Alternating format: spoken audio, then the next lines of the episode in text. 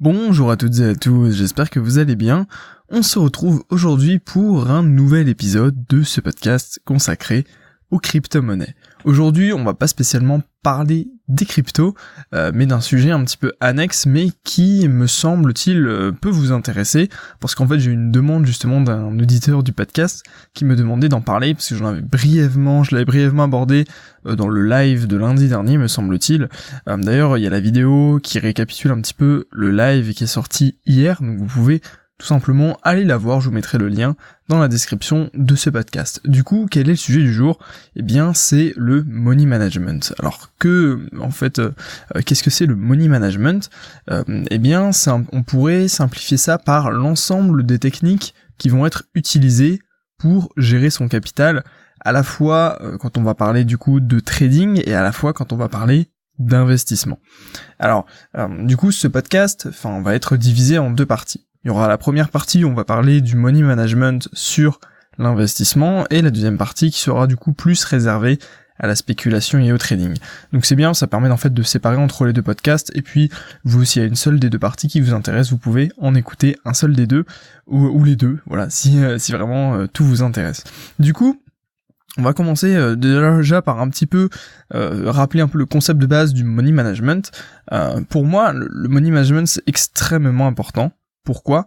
Parce que euh, même si votre technique d'investissement, votre technique de trading, euh, votre technique pourrait bien, euh, comment dire ça, euh, aller sur le marché, essayer de générer de l'argent est très mauvaise, même si vous avez une mauvaise analyse graphique, et cetera.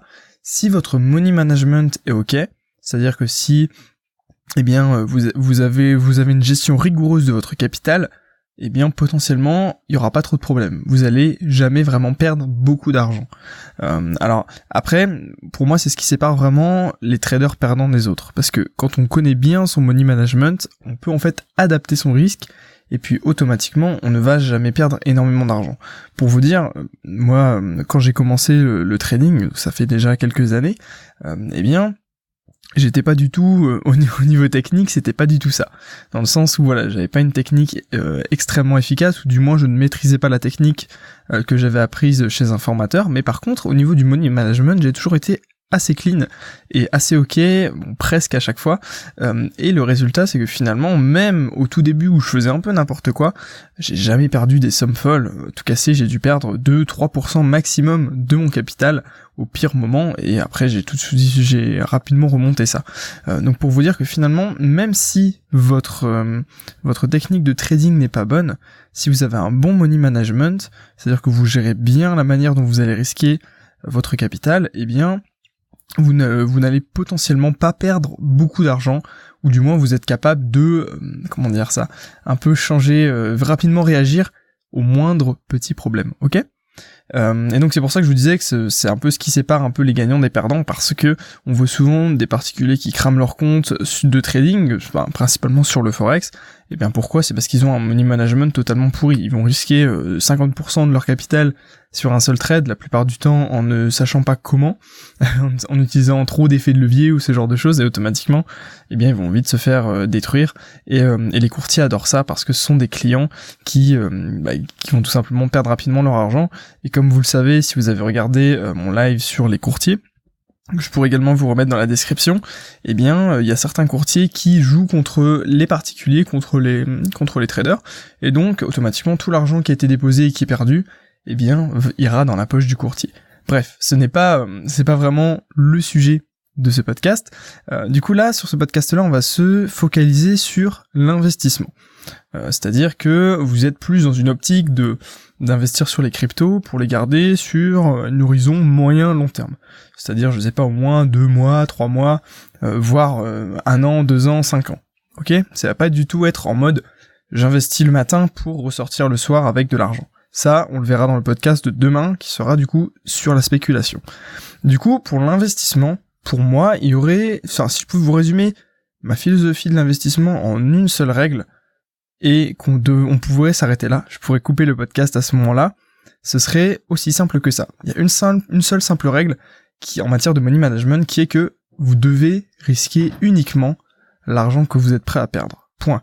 Voilà. Si on peut s'arrêter là. Si vous avez compris ça, c'est bon. Si vous, en, l'idée c'est que vous devez euh, vous sortir du blocage mental euh, que cet argent que vous que vous risquez euh, ne euh, peut être potentiellement totalement perdu. Si vous arrivez à sortir de cet état d'esprit-là et vous dire « Ok, j'ai investi cet argent, je n'en ai pas besoin, et donc je m'en fous. » Je veux dire, euh, vous n'aurez pas... Enfin, je m'en fous, entre guillemets. Vous devez vous détacher émotionnellement de ça. Et si vous arrivez à faire ça, automatiquement, cet argent, eh bien, il va être placé. Vous n'aurez aucun mal à prendre des risques avec. Euh, et l'idée, c'est que si vous risquez uniquement de l'argent que vous êtes prêt à perdre, eh bien, finalement, vous risquez rien. Parce que votre vie matérielle ne sera jamais impactée par le résultat, du moins négatif, qui, de ce qui pourrait arriver à cet argent. Si vous gagnez, c'est génial, vous augmentez votre niveau financier, c'est top, vous pouvez même le réinvestir. Par contre, si jamais ça fonctionne pas, écoutez, c'est rien, de toute façon vous n'en aviez pas spécialement besoin, vous allez me dire « oui, mais j'aurais pu le mettre ailleurs, et cetera » Évidemment, c'est le jeu. Mais l'idée que si jamais ça part dans le mauvais sens et que vous perdez votre investissement, eh bien, derrière, euh, tant pis, voilà, c'est tout. Vous saviez, vous connaissiez les risques, et puis voilà. Euh, donc, c'est un peu ça, moi, l'idée, la simple règle de money management sur euh, l'investissement. Alors après, on va rentrer dans plus de détails, des trucs un peu plus techniques, mais si vous comprenez déjà ça, eh bien, vous avez quasiment tout compris. Quel est le risque de se dire, je gagne, euh, j'ai, j'ai cent euros par mois que, qui ne me servent pas spécialement, et que j'aimerais investir sur les cryptos. Qu'est-ce qui vous empêche de mettre ces cent euros, et puis dire, voilà... Euh, bah écoutez, euh, si ça si ça fonctionne pas, tant pis, si ça fonctionne, tant mieux. D'ailleurs, je pense que la plupart d'entre vous sont déjà dans cette philosophie de d'investissement, euh, parce que voilà, j'ai dans ce que j'ai pu échanger avec vous, euh, c'est, c'est plus l'idée qui en ressort, de vous que vous êtes conscient en fait de ça. Alors après, effectivement, c'est vraiment euh, euh, un peu dommage pour toutes les personnes qui investissent sans avoir conscience de ça et hum, qui peuvent prendre des, vraiment des risques. Pour moi, on prend un vrai risque quand on investit de l'argent dont on a besoin pour vivre. Donc, par potentiellement un, un trader pro, quelqu'un qui va euh, qui, qui va vivre en fait de cette activité, il prend quasiment plus de risques parce que lui, son gagne-pain, euh, eh bien, dépend en fait de sa capacité à faire du trading. Et je peux vous assurer que c'est vraiment quelque chose d'extrêmement compliqué. Euh, si vous regardez bien, le métier de trader indépendant est probablement un des métiers les plus difficiles euh, psychologiquement, parce que votre niveau de revenu va dépendre de votre performance sur le marché. Alors que un trader en banque, souvent, c'est pas vraiment le cas, parce qu'il a déjà un salaire fixe, donc il a un certain détachement vis-à-vis de ce qu'il fait, parce que c'est déjà pas son argent, c'est l'argent de la banque. Et puis, effectivement, s'il fait des bons résultats, il aura un bonus. Mais comme c'est pas son argent, il y a encore un autre... C'est, c'est pas la même psychologie, si vous voulez. Euh, enfin bref, voilà. De, toujours est-il que cette première règle, n'investissez que de l'argent que vous pouvez vous permettre de perdre. Et surtout sur les crypto-monnaies, parce que euh, voilà, c'est particulièrement valable pour les cryptos, parce que c'est vraiment un marché quand même risqué, où la plupart des projets peuvent se casser la gueule. Et moi, je, je suis convaincu que la plupart des I C O, euh, des, des tokens qui sont lancés, une grosse partie euh, vont tout simplement disparaître à horizon je ne sais pas combien de temps. Parce que, effectivement, tout est basé, comme on l'a déjà vu à de nombreuses reprises, sur l'espoir que plus tard, eh bien, le marché remonte, enfin, que le marché remonte, que les projets soient implantés dans la vie euh, quotidienne, et donc, automatiquement, il euh, y a beaucoup d'espoir qui est mis dessus, et donc ça valorise assez haut des tokens qui, finalement, n'ont pas de véritable rentabilité ou de business model qui tiennent derrière. Euh, et, et du coup, voilà, je vais vous montrer, moi, comment un petit peu je vois les choses en termes de répartition des risques. Donc on va rentrer un peu plus dans du money management pur, entre guillemets. Euh, pour moi, ce qu'il faut ce qu'il faut faire quand on a un portefeuille de crypto, euh, c'est... Alors après, évidemment, ça va être mon avis personnel. Ne suivez pas mes conseils à la lettre si euh, ça vous parle pas. Renseignez-vous, regardez les choses, euh, regardez si c'est pertinent pour vous. Moi, je vous donne un peu ma manière de, de faire, mais après, c'est vraiment à vous de voir.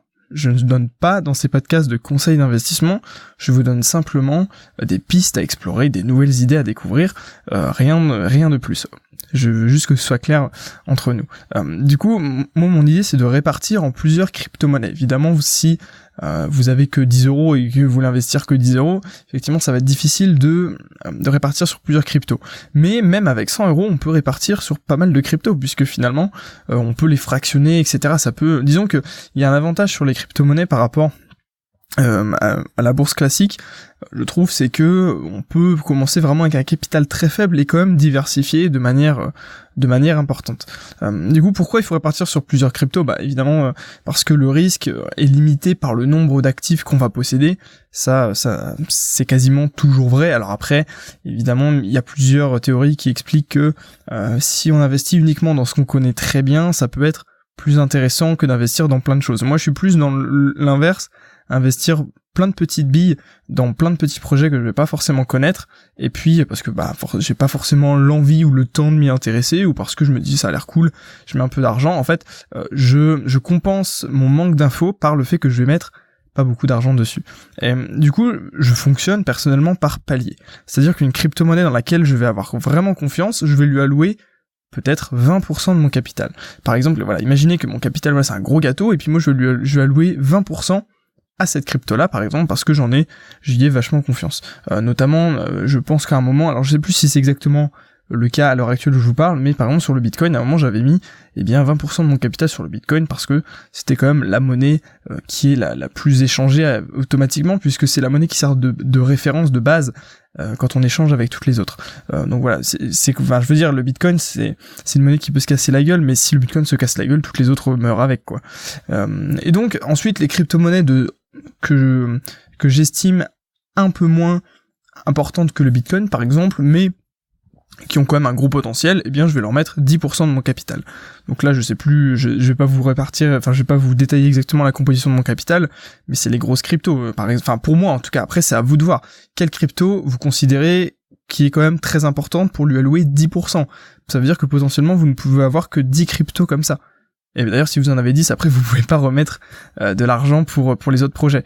Euh, ensuite, il y a des il y a des cryptos sur lesquels je vais mettre seulement cinq pour cent de mon capital parce que voilà, j'estime qu'elles sont encore moins importantes et peut-être moins sûres. Et après, il y a toutes les petites cryptos où je vais mettre un pour cent de mon capital. Alors pour vous dire, euh, notamment, euh, j'en ai peut-être dix euh, entre dix et vingt de ces cryptos-là. Donc en gros, j'ai dix entre dix et vingt pour cent de mon capital qui est sur des crypto-monnaies qui sont Euh, vraiment risqué, ou que voilà, où j'ai aucune info dessus, je veux juste tester. Voilà, je fonctionne comme ça si vous voulez. Euh, et, et l'idée, c'est que on va répartir en fonction de combien on veut risquer par projet. Comme je le disais, sur une grosse crypto sur laquelle on connaît le truc, on voit un peu l'idée, on voit le business model, vous pouvez vous permettre de mettre cinq, dix, vingt pour cent grand maximum si vous en avez envie. Et, et puis derrière, bah, les cryptos que vous voulez juste tester, vous dites ok, pourquoi pas, et ben vous mettez par exemple un pour cent, zéro virgule cinq pour cent de votre capital, deux pour cent si vous le sentez bien. C'est vraiment à vous de voir. En fait, l'idée, c'est que on peut répartir comme ça par ordre d'importance. Et ce qui va être intéressant, c'est qu'on peut réajuster à une échéance précise. Par exemple, tous les mois, en gros, en fonction de combien les cryptos ont augmenté et descendu. Par exemple, je sais pas, je vous prends un exemple bête, le, mon Bitcoin, il était à vingt pour cent de mon capital au départ, et mon Ethereum à dix pour cent, et que, euh, je sais pas, l'Ethereum a fortement augmenté, et que du coup l'Ethereum il est à quinze pour cent, et le Bitcoin à dix-huit pour cent, et bien en fait, ce que je, ce que je peux faire à ce moment-là, c'est réajuster toutes mes cryptos pour que elles soient toutes à peu près au, au niveau d'équivalence d'origine. C'est-à-dire que je vais vendre un peu d'Ether pour en re, pour acheter un peu de Bitcoin, pour que finalement le Bitcoin est toujours vingt pour cent, et que l'Ethereum est toujours dix pour cent de mon, de mon capital total, qu'on peut calculer notamment en dollars. Je sais pas si c'est très clair, ce, ce point-là, mais l'idée, c'est qu'on peut essayer de réajuster toujours pour que les proportions restent les mêmes. Et également, si euh, vous avez une routine d'alimentation de votre compte, c'est-à-dire que tous les mois, vous mettez un certain montant, eh bien, c'est encore plus simple. L'idée, c'est qu'au lieu de vendre carrément des cryptos pour en racheter des autres, eh bien, l'argent frais que vous allez rentrer, vous allez l'investir dans euh, les crypto-monnaies euh, que vous voulez tout simplement euh, ajuster pour que tout tout fonctionne très bien. Euh, voilà du coup un petit peu sur l'investissement ce que j'avais à vous expliquer. N'hésitez pas du coup à vous me donner en fait la manière dont vous voyez le money management sur euh, l'investissement en crypto. Et puis de toute façon, demain on se retrouve pour la vidéo, enfin le, le podcast plutôt, sur euh, la spéculation. On verra un petit peu que c'est un, enfin je trouve que c'est un peu différent, euh, c'est une manière vraiment euh, différente de de gérer son risque, mais euh, tout aussi intéressante, en tout cas euh, de mon point de vue. Voilà, et si vous voulez en savoir un peu plus sur les crypto-monnaies, n'hésitez pas à rejoindre mon site euh, qui est dans la description, c'est le premier lien, donc c'est trader tiret pro point f r.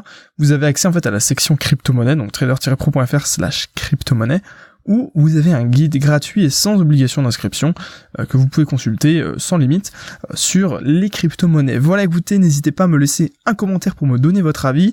Je vous souhaite à tous une excellente journée, prenez soin de vous, et puis À demain tout le monde.